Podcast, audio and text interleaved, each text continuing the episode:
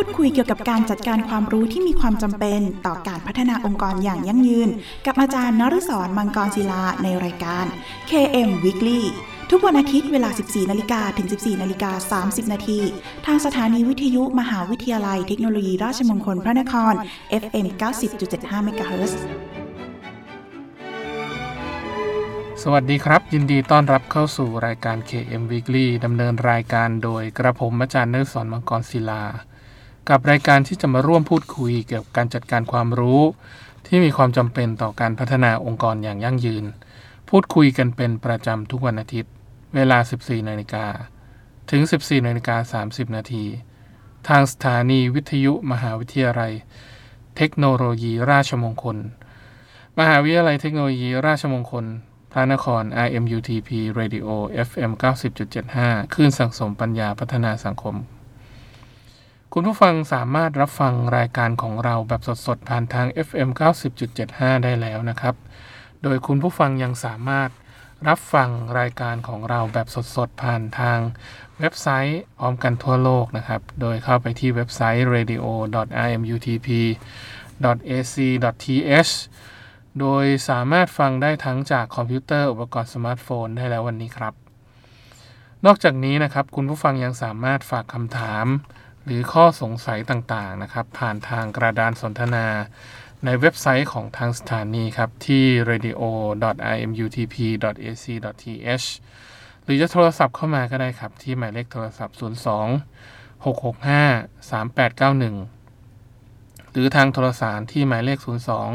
282 5550 รวมทั้งอีเมลของทางสถานีครับ ที่ radio at imutp ac th รือถ้าไม่สะดวกช่องทางใดเลยนะครับ ท่านสามารถเขียนเป็นจดหมาย หรือไปสัญญาบัตรนะครับ เพื่อติชมรายการ โดยเขียนถึงรายการ KM Weekly สถานีวิทยุมหาวิทยาลัยเทคโนโลยี ราชมงคลพระนคร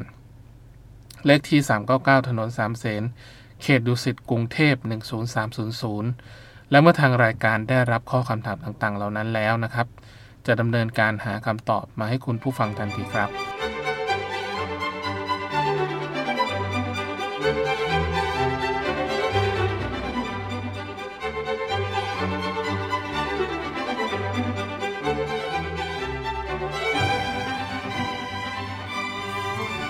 ทุกวันอาทิตย์เราจะกลับมาอัปเดตประเด็นที่สำคัญเกี่ยวกับการจัดการความรู้นะครับ โดยที่ในสัปดาห์นี้เราจะมาอัปเดตกันในเรื่องของวัฏจักรทางการตลาดผ่านโซเชียลคอมเมอร์สกันครับ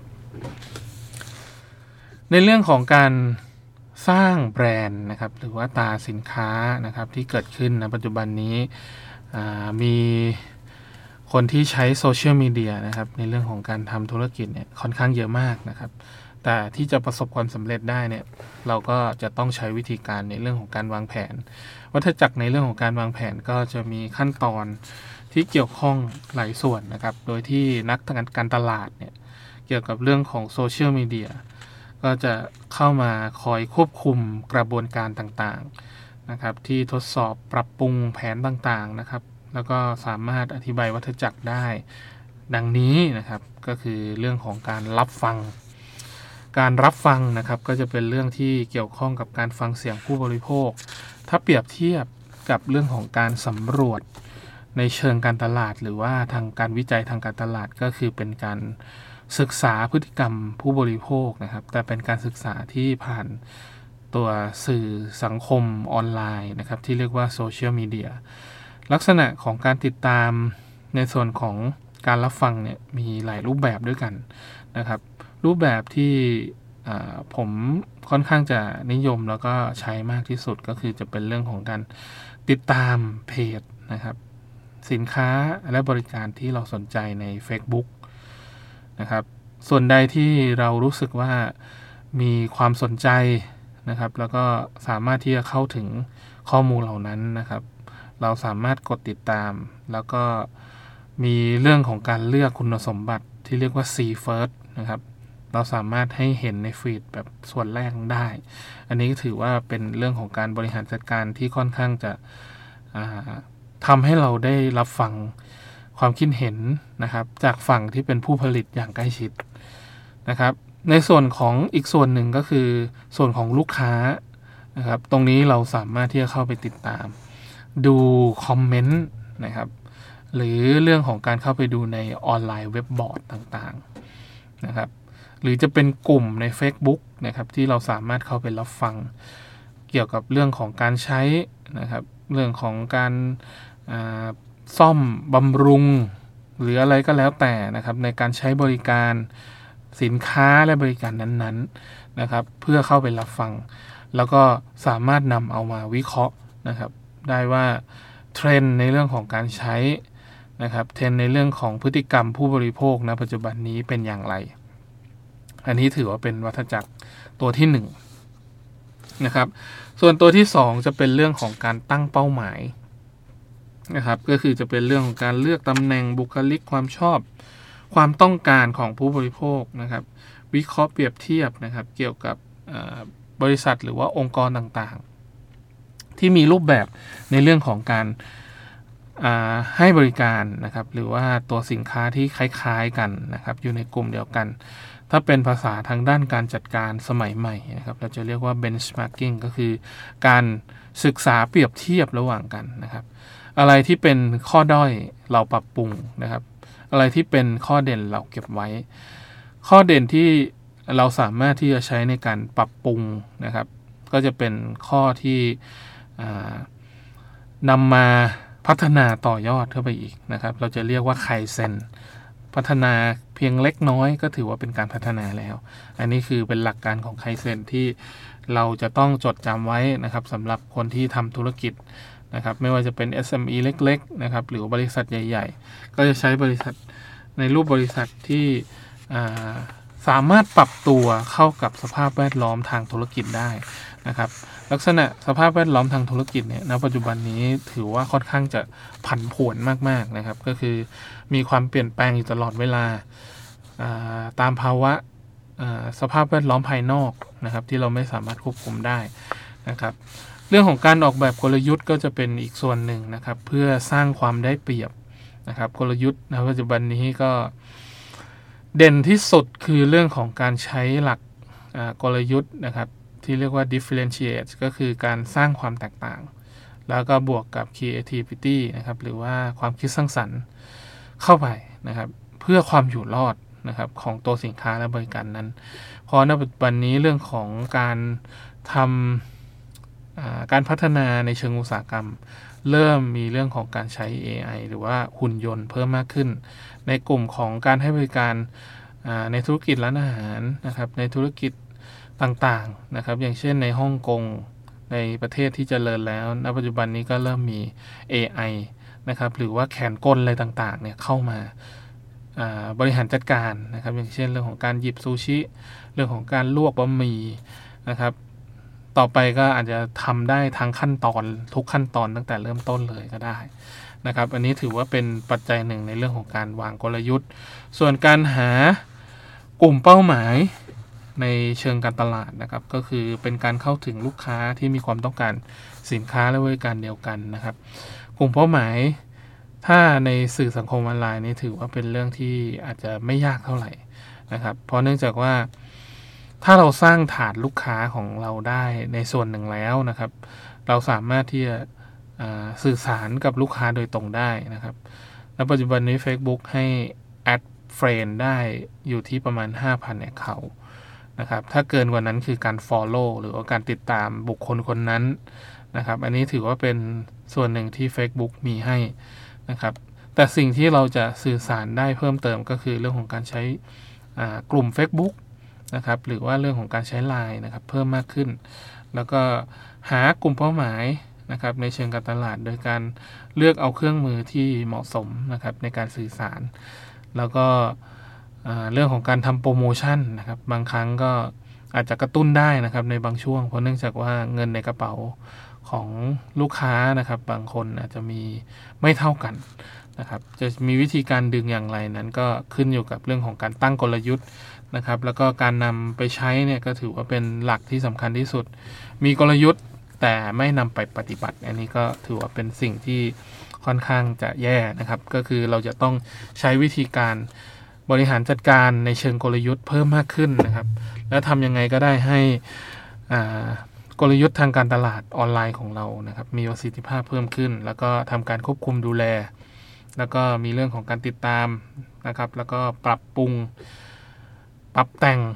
นะครับ ถ้าเป็นหลักในเรื่องของการบริหารจัดการในเชิงคุณภาพ เราจะเรียกว่า PDCA นะฮะมีการวางแผน มีการทำปฏิบัติเสร็จ จากนั้นก็จะมีการประเมินนะครับ แล้วก็มีเรื่องของ การควบคุมการประเมินนะครับ แล้วก็วนมาเรื่องของการวางแผนใหม่ อันนี้ก็ถือว่าอยู่ในวัฏจักรในเรื่องของการบริหารจัดการ ส่วนระดับในเรื่องของการรับฟังนะครับ อันนี้ผมจะขยายความเพิ่มเติมนะครับ มันจะมีอยู่ด้วยกัน 5 ระดับนะครับ ก็คือระดับแรกจะเป็นเรื่องของการฟังการสนทนาเกี่ยวกับแบรนด์ หรือว่าบริษัท ก็จะเป็นเรื่องของการไปติดตามเพจ หรือ Instagram Twitter นะครับที่เกี่ยวข้องกับบริษัทนั้นๆ ถือเป็นการรับฟังในระดับที่ 1 ส่วนระดับที่ 2 คือการรับฟังผู้บริโภค พูดเกี่ยวกับคู่แข่งอย่างไร อันนี้ก็คือเราสามารถเข้าไปพูดคุย ไปดูไปติดตามนะครับ ส่วนใหญ่เพื่อนของเรานี่ก็จะมีอยู่หลายประเภทนะครับ ที่บางครั้งก็บน่นเรื่องของส่วนตัวเรื่องของชีวิตเรื่องของการใช้สินค้าเรื่องของการใช้บริการ เหล่านี้ถือว่าเป็นระดับที่ 2 ส่วนระดับที่ 3 ก็คือจะเป็นการรับฟังว่าผู้คนกำลังพูดถึงอุตสาหกรรมว่าอย่างไรนะครับ มีประเด็นในเรื่องของการผลิตในเรื่องของการเปลี่ยนแปลงที่เรียกว่า disruption เพิ่มมากขึ้นอย่างไรนะครับ มีการใช้มีแนวโน้ม มีเทรนด์อย่างไรนะครับในการพัฒนาอุตสาหกรรมในธุรกิจนั้นๆนะครับ ส่วนระดับที่ 4 จะเป็นเรื่องของการพัฒนา ในเชิงการตลาดจากการฟังเกี่ยวกับแนวทางของชุมชนนะครับหรือว่า communityในพื้นที่นั้นนะครับมีการสะท้อนพูดถึงแบรนด์นั้นเป็นอย่างไรตาสินค้าลักษณะนั้นพูดถึงอย่างไรในชุมชนในจังหวัดในพื้นที่นั้นๆ อย่างไรนะครับอันนี้ถือว่าเป็นระดับที่ 4 ส่วนระดับที่5นะครับจะเป็นเรื่องของการรับฟังถึงความแตกต่าง ของโซเชียลมีเดียในประเภทต่างๆ ก็คือจะเป็นลักษณะของการเข้าไปส่องไปดูนะครับสื่อสังคมออนไลน์ทุกประเภท แล้วนำมาจับนะครับว่ากลุ่มเป้าหมายในในสื่อสังคมออนไลน์ประเภทต่างๆ มีลูกค้านะครับเข้ามาให้ความสนใจนะครับเกี่ยวกับตัวสินค้าและบริการ ลูกค้ามีเป้าหมายในเรื่องของการซื้ออย่างไรนะครับ พฤติกรรมเป็นอย่างไรบ้าง และสามารถที่จะ มองเห็นหรือสังเกตการในเรื่องของการวิเคราะห์ เพื่อพยากรณ์ในเรื่องของการจัดเตรียมสินค้าและบริการให้เหมาะสมกับความต้องการของผู้บริโภคต่อไปครับ รับฟังเพลงเพราะๆจากทางรายการ KM Weekly สักครู่ครับ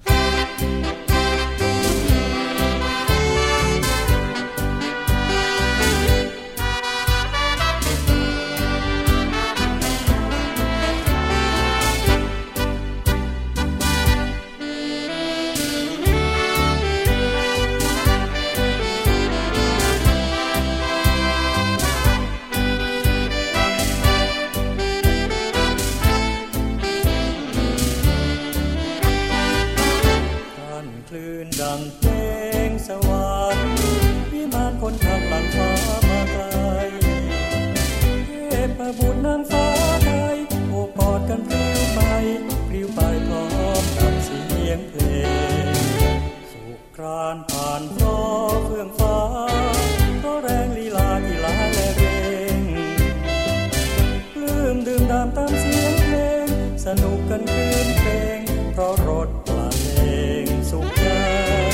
โลกถูกเวียงวือไปวีมานสำเริงสำราญผ่านอโศกสถานไกลเทพบุตรนางฟ้าใดเยื้องกายเต้นไปย้ายไปยู่ีบสู่ท่าสวรรค์มีมานคนทำสุขสันต์เรินราหลับจะอยู่ในนิทราตื่นอยู่ในควันตาควันฟ้าเฟื่องทอชายลา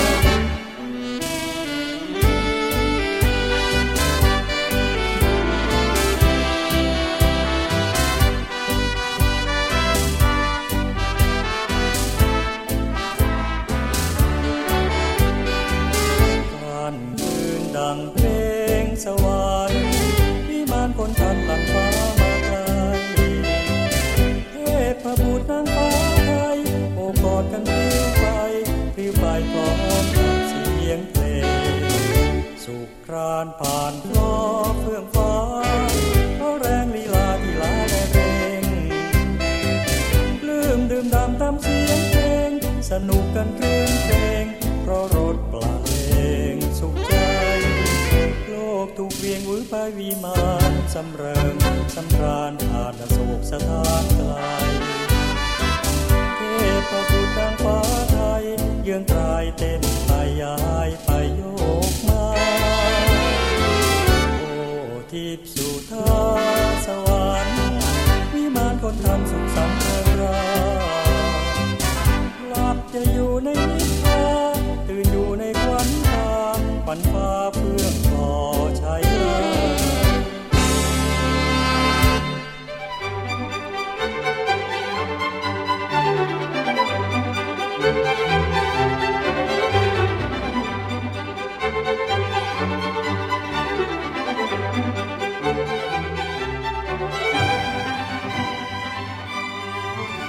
เข้าสู่ช่วงที่ 2 กับรายการ KM Weekly โดยกับผมอาจารย์นฤศรมังกรศิลานะครับ โดยที่ช่วงที่ 2 นี้จะมาพูดถึงส่วนของสื่อสังคมออนไลน์ที่เรียกว่า Facebook กันครับ ในส่วนของ Facebook นะครับเป็นโซเชียลมีเดียหรือว่าสื่อสังคมออนไลน์ที่ได้รับความนิยมมากๆนะครับ ในเรื่องของการทำงานส่วนตัวการสร้างเพจ หรือการตอบสนองความต้องการของผู้ที่มีความสนใจเฉพาะด้าน นะครับ ก็ใช้งานเฉพาะในกลุ่มที่เป็นในส่วนของอบุคคลหรือว่าองค์กรได้นะครับ เป็นลักษณะของการใช้งานเรื่องของการโฆษณาประชาสัมพันธ์ การบริหารจัดการลูกค้าสัมพันธ์นะครับ ที่เรียกว่าอ่า CRM นะครับ ก็จะมีองค์กรต่างๆ ที่ใช้ประโยชน์จาก Facebook นะครับ เพื่อบริหารจัดการ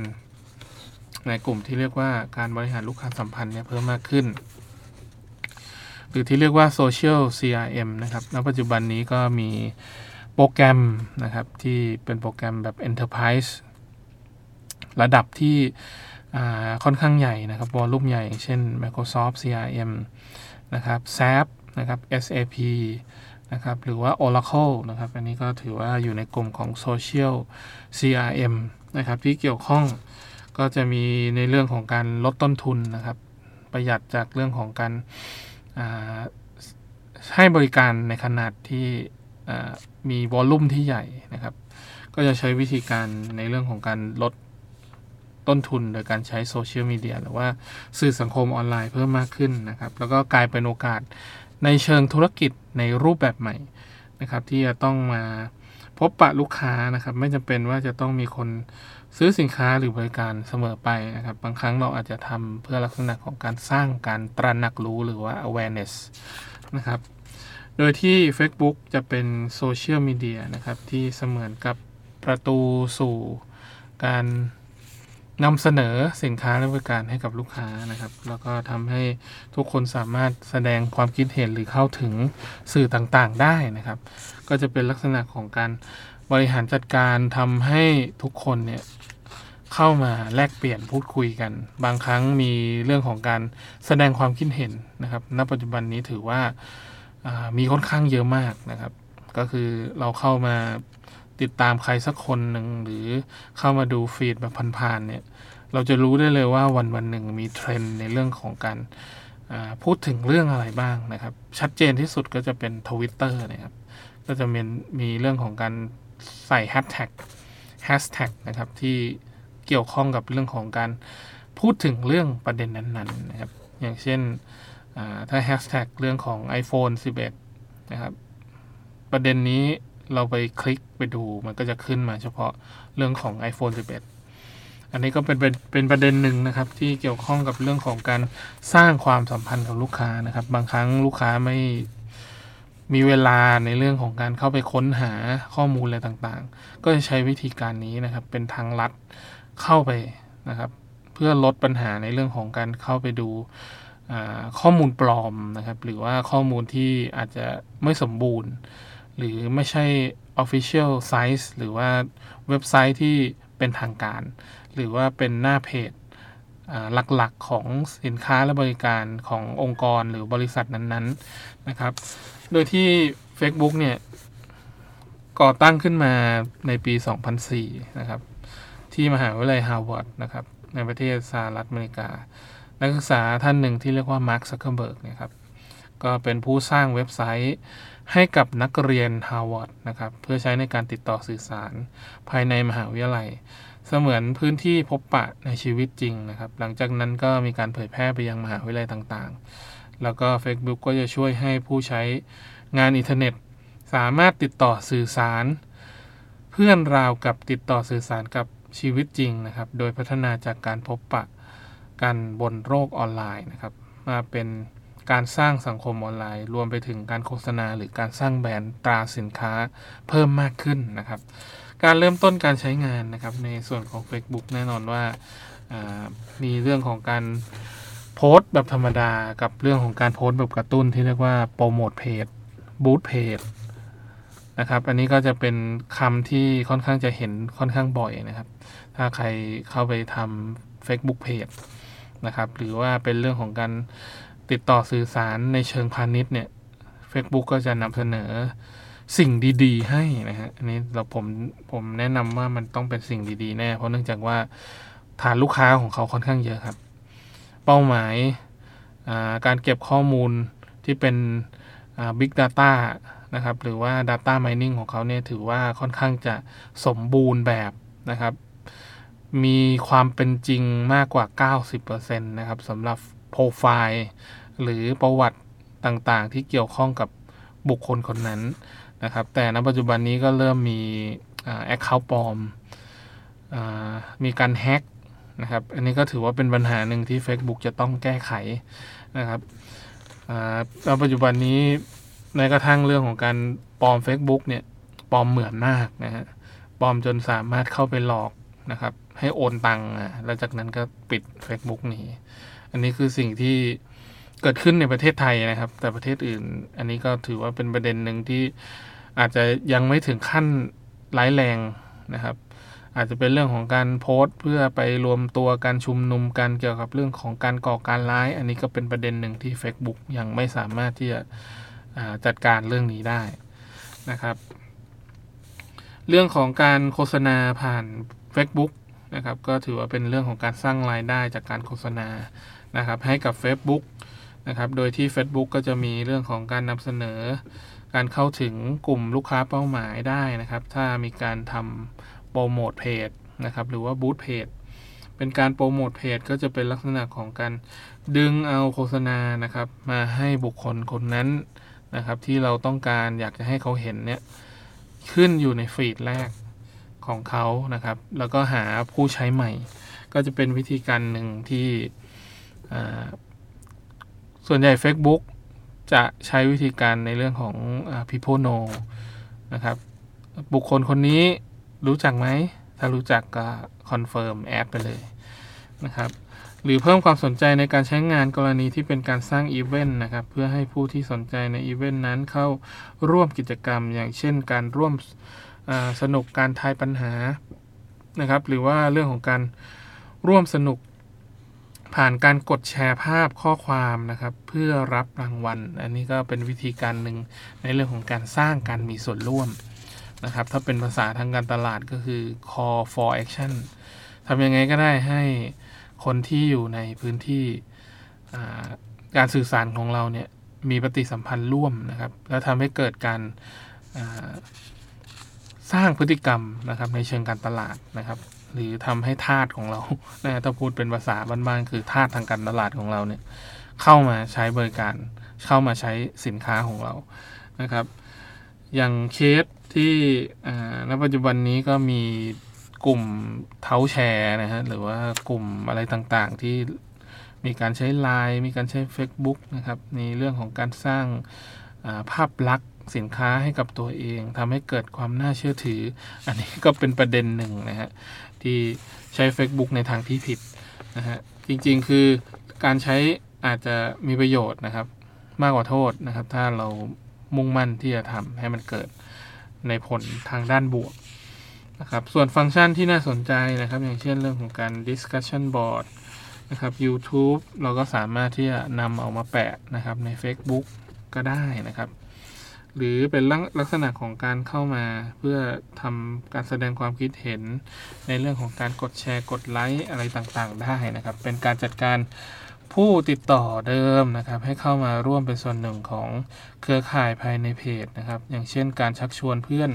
การติดต่อสื่อสารผ่านช่องทางอื่นๆนะครับ อย่างเช่นอีเมล หรือแม้กระทั่งการให้นำบัตรก็สามารถระบุรายละเอียดของเพจเข้ามาด้วยได้นะครับ อันนี้ก็ถือว่าเป็นลักษณะของการ ให้ช่องทางติดต่อเพิ่มนะครับ จากแต่ก่อนอาจจะมีแค่มือมือถือเพจเจอร์นะครับ MS Messenger นะครับอันนี้ก็ถือว่าเป็นช่องทางที่เพิ่มขึ้นนะครับ อย่างเช่นเรื่องของ FB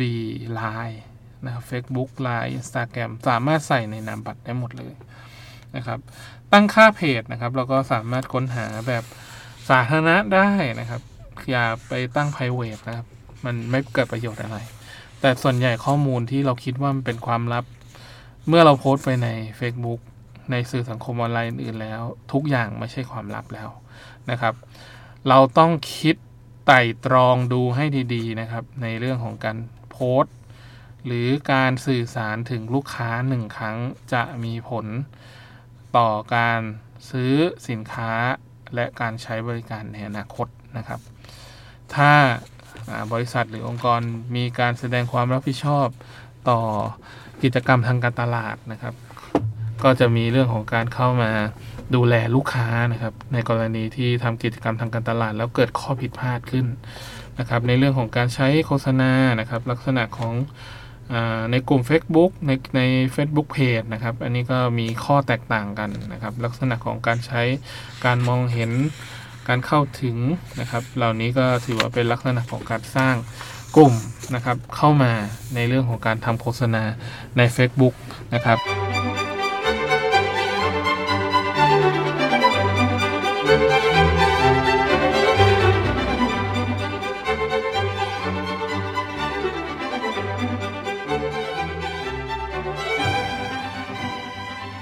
มาถึงช่วงสุดท้ายของรายการแล้วนะครับ คุณผู้ฟังสามารถ